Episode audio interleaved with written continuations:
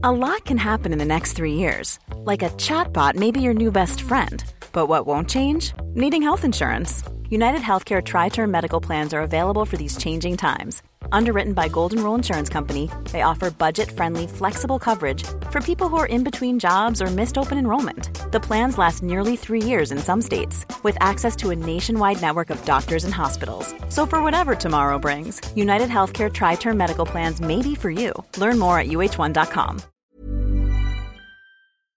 Today, we've got a great malicious compliance story all about paying the bills. We'll get into that in a bit, but first, I need to use these RSI tools? If you say so. Backstory this happened quite a few years ago. I was the systems administrator for a small startup media design company. We had approximately 14 people on staff, and it was a very relaxed atmosphere. Just for context, a little thing about me I'm a bit of a geek slash nerd, and the computer also takes a big part of my personal life. It fuels some of my biggest hobbies. Not just gaming, but I also enjoy messing with digital audio, 3D graphics, and as can be seen by this post, I also enjoy online communities. Most importantly, I really enjoyed my work, and thus noteworthy, it wouldn't be the first time when I took work home with me. That is, I had remote access to our small network, so when something needed to be done, I could often do so from home. And before we continue, I'd also like to emphasize that I truly believe in the good intentions of the bosses, they were really just trying to look after us best as they could.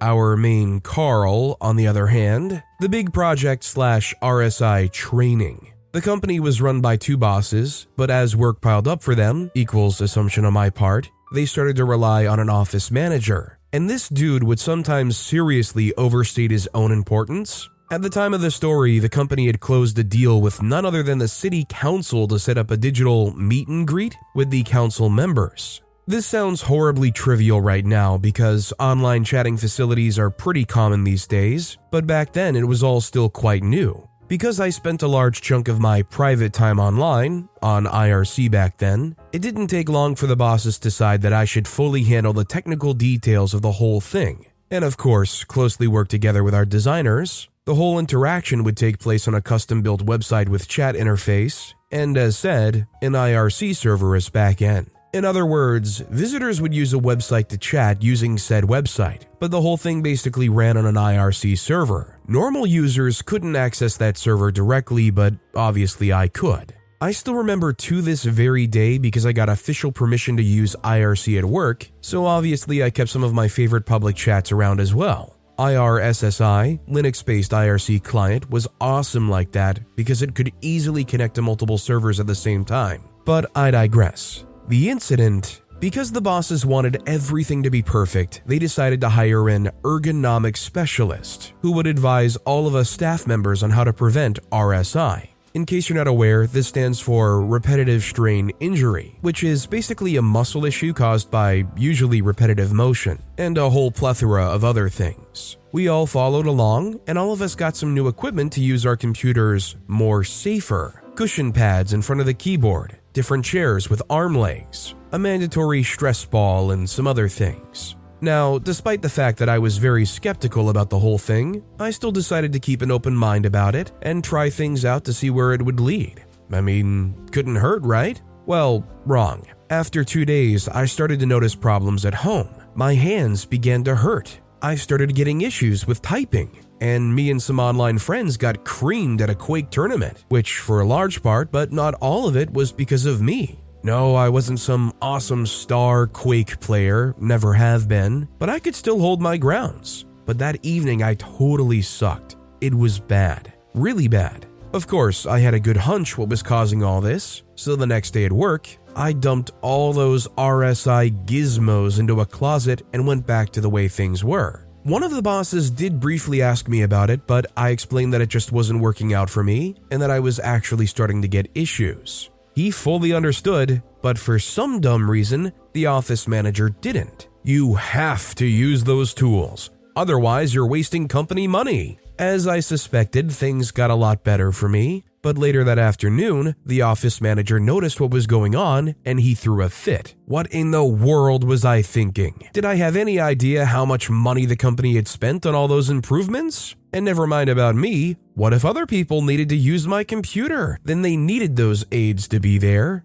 To which I commented that as far as I was aware, no one was allowed behind my PC because my network security clearance was practically the same as the boss's. Because of my support role, I had full access to everything. If I wanted to, I could easily pull up all our financial records, for example, something that actually happened at one time when an external accountant made a visit and needed some of our data. My boss asked me to help them out and thus cleared me to do all of that. I still remember because it made me very uncomfortable, despite barely getting to see anything. Anyways, the manager didn't like that comment. First, I figured that I would just leave those RSI gizmos lying at the side of my desk. But no, he insisted that I just didn't understand what was good for me and that I had to use those tools.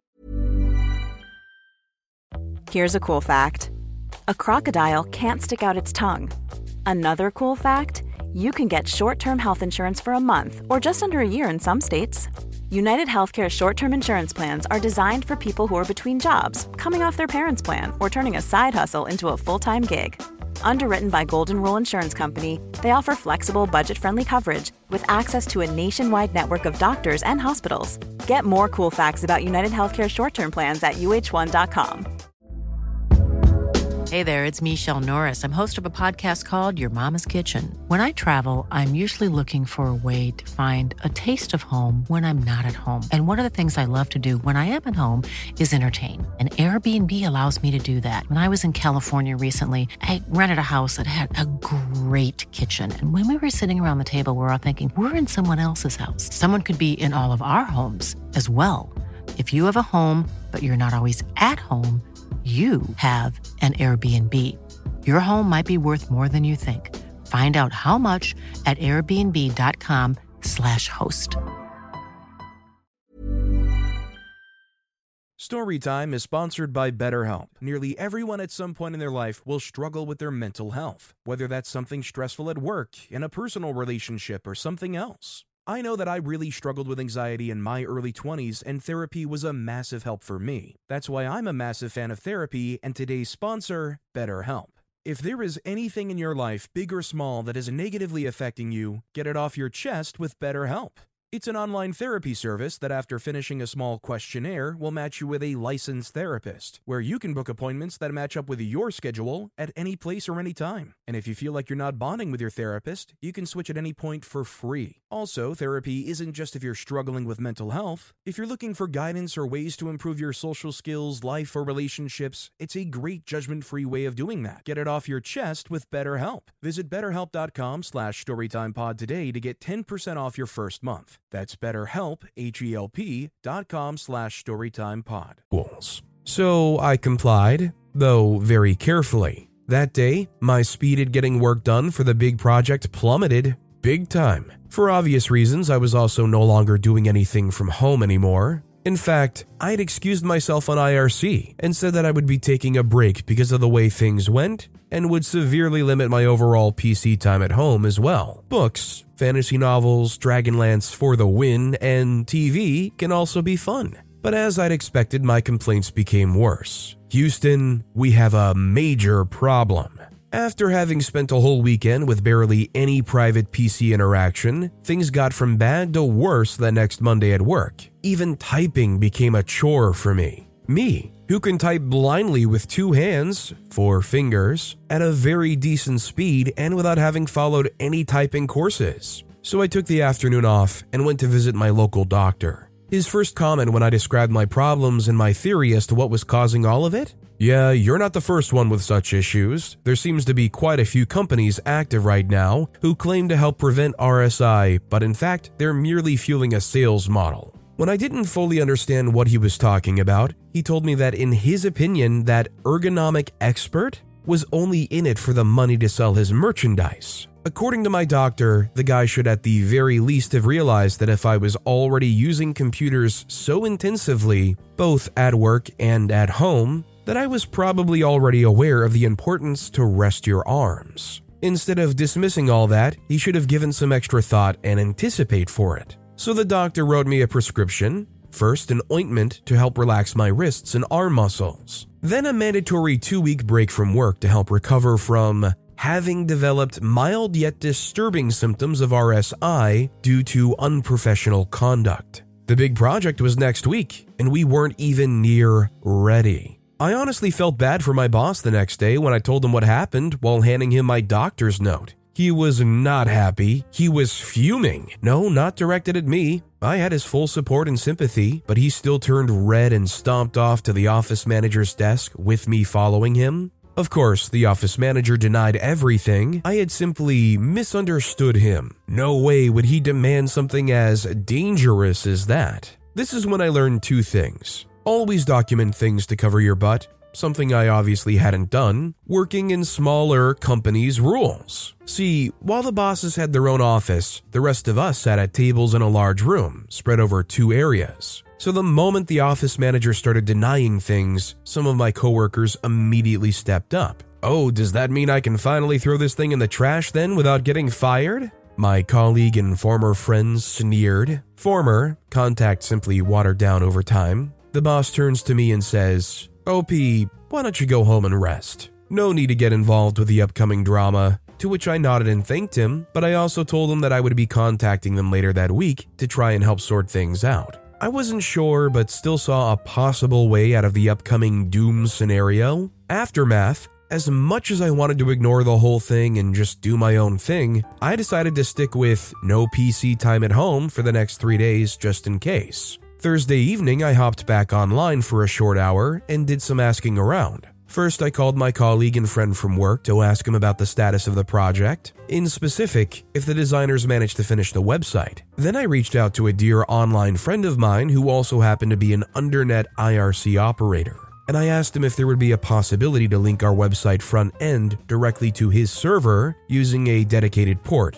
connection for security purposes. See, the only reason we purchased a commercial IRC server was to comply with certain regulations, security reasons being one of them. Now, my idea obviously wasn't fully on par with all of that, but if you can't trust an official undernet server to be safe, then who can you? Yeah, that was also meant as a bit of a joke, but what you don't know can't hurt, eh? Or something like that. So I contacted my boss the next day and told him about my plans and that there would still be a way to salvage the whole thing though he might not fully like how I was planning on doing that, to which he jokingly responded that he was already ticked that I was gone for two weeks, so how much worse could it get? Well, the next week, the online chat session worked perfectly. We basically set up a dedicated chat channel. My IRCOP friend set up an X instance to keep things safe and quiet, and the chat attendance was quite decent. The week after that, when I got back to work, I did have a small run in with the office manager, who told me that he wasn't happy that I hadn't just told him what the problem was, but I decided not to get into that again and simply responded that he could have also have chosen to trust my judgment when I told him I didn't want to use those RSI gizmos. We kept things cordial, but according to my friend, the manager never seemed to dare and even question any of my decisions again. I really don't know for sure, but he was convinced. I even joked about it that I would try and keep it in mind when I was going to ask for vacation leave, which never happened, of course. And there you have it. Thanks for reading. I hope you enjoyed. Back in the day when all you had for chatting online was like AOL's AIM or an IRC chat. In the early to mid 2000s, I used to play some online games, and instead of like a Discord, you literally had an IRC chat. There was a classic IRC phrase for some reason where you would slap somebody around with a large trout. I don't know why that was like a default action phrase you could do. That said, anytime anybody comes along in an office and says, oh no, you need to replace all of this with all of these brand new things, when are they not just shoveling stuff to make some money? Our next story is You wanted to pay my bill, so here you go. I, 30 year old female, was reminded of this little malicious compliance in another sub, and was so happy I finally had something to share here instead of just reading everyone else's. But don't come for me if this sub is the wrong place for this post. About 10 years ago in college, I met up with some friends towards the end of my night and was a bit inebriated. I had a reputation among my friends that no matter how drunk I was, I was always good at math. It was my minor after all. We ended up hitting up a diner for some food, and when the time came, we got split checks. Drunk me grabs my card from my wallet and was waiting for the waitstaff to come collect payment, and someone I considered a friend at the time refused to let me pay my bill. She claimed I was too drunk and wouldn't be able to do the math for the tip, so she would just pay it. After going back and forth with her for a few minutes and getting increasingly offended and annoyed with her, she takes my check and puts my card down on the table in front of me. When the waiter comes, she tells them that she's paying for the two checks in her hand. Fast forward to a couple of weeks later, and she tells me that I owed her $15. I asked for what, and she said my food at the diner plus the tip and surcharge for having a party larger than eight. I let her know that I tried paying my bill that night a few times and she wouldn't let me. But more importantly, I never asked her to pay for me or say I would pay her back. She wasn't happy she was out $15,